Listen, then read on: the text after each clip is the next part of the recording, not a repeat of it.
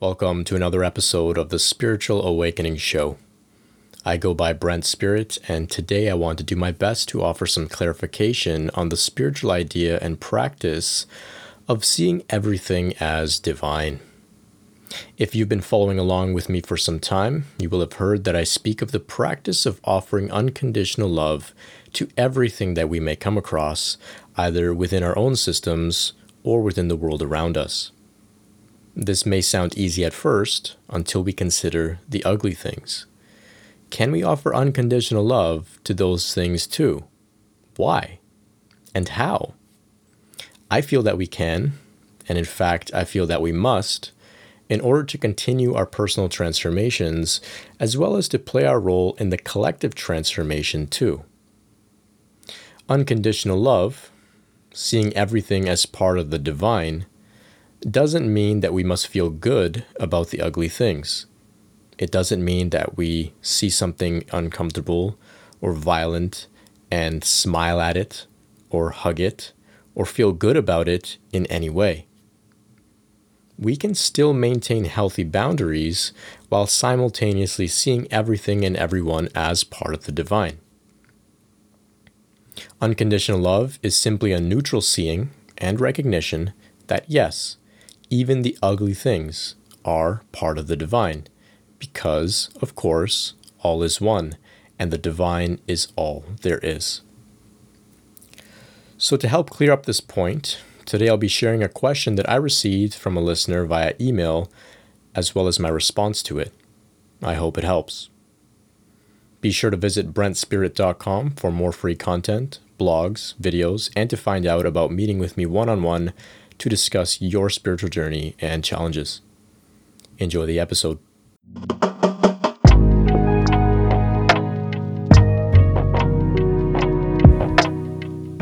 So, I'll begin today's episode by reading the question that I received from a listener named Victor. And following the email, I'll share my response. Hi, Brent. The idea of seeing everything as divine is a confusing approach because I've lived my life seeing good and evil.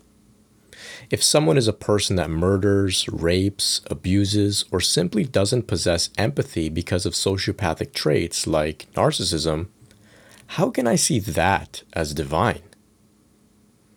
If next time I hear the news and there's killing and tragedy, and my response is to love that and to somehow see beauty in it, I would feel terrible, as if I would be condoning and accepting very hurtful things in the world.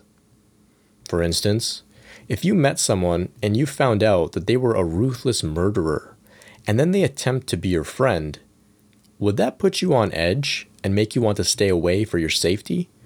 Or would you accept their invite to be their friend simply because you see them as divine?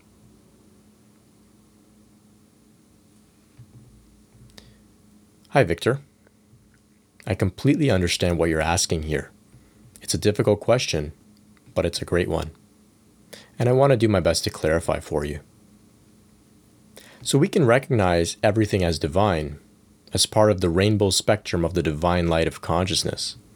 Every frequency, color, emotion, action, thought, person, it's all a part of the divine light because the divine light is all there is. Can you recognize, even if it's just in a conceptual way, that everything is divine light? Can you entertain this idea temporarily?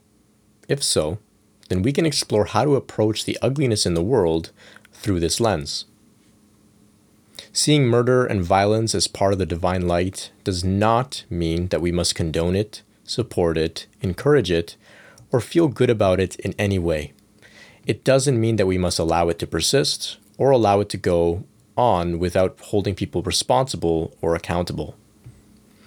All we are asked to do is to simply acknowledge that yes, in some way, this too is divine light. But that acknowledgement is simply a neutral experience. That acknowledgement isn't an overly embracing attitude towards ugly or violent things. It doesn't mean that we must reach out and make friends with murderers or smile at abusers. It's just a neutral way of saying, yes, this too is divine light because there is only divine light. We can and still must employ boundaries. We can look at someone who is abusive to us, or simply someone who's just not healthy to be around, and we can say in our hearts, I recognize this person is God in disguise. I recognize that they are an aspect of the divine light of consciousness, but that doesn't mean that I have to make space for them in my life. I can recognize that they're God, but that doesn't mean I have to allow them into my life where they can potentially cause me harm. You can think of boundaries like a chain link fence. You can see through the fence clearly at who is on the other side. If they're a violent person on the surface, you can still see them as God at their core through your chain link fence. But the fence is still there between you both, keeping you safe from their harm. If I can stick with the metaphor of a fence and boundaries, the common approach that most of us would take prior to entertaining this spiritual idea of trying to see everything as divine light would be to put up a brick wall and refuse to see violent or abusive or toxic people as God at all. We try to hide from them or run away or avoid. We don't even want to look at or become aware of the existence of things that make us uncomfortable. And of course, what happens is that we further isolate those things, and that only furthers their toxicity. An attitude of having the courage to see that in some twisted way, even the ugliest things in our world are part of the divine light is a powerful way to actually transform those ugly things. If we simply label and shut things out because they aren't comfortable, we don't really create an opportunity for change or transformation. But keep in mind, when we're thinking of the world outside of ourselves, that change or transformation doesn't have to come directly from you or I. It's not our job to always rehabilitate, rescue, heal, or save anyone. There are people who are professionals who do this work. But as regular people, our job is simply to say within our own hearts, yes, this person is God, this person is divine, but in my best interest, I must still maintain healthy boundaries, which means I don't need them to be a part of my life. We can love others from a distance, with boundaries, through our chain link fences. That love doesn't mean a full blown hug and embrace. It doesn't mean we even have to talk to them. That kind of love is simply seeing others for who they really are at their core, which is divine, which is God. And we can see this from a distance. We don't have to get too close to where they can harm us. So I hope you found some value in today's message.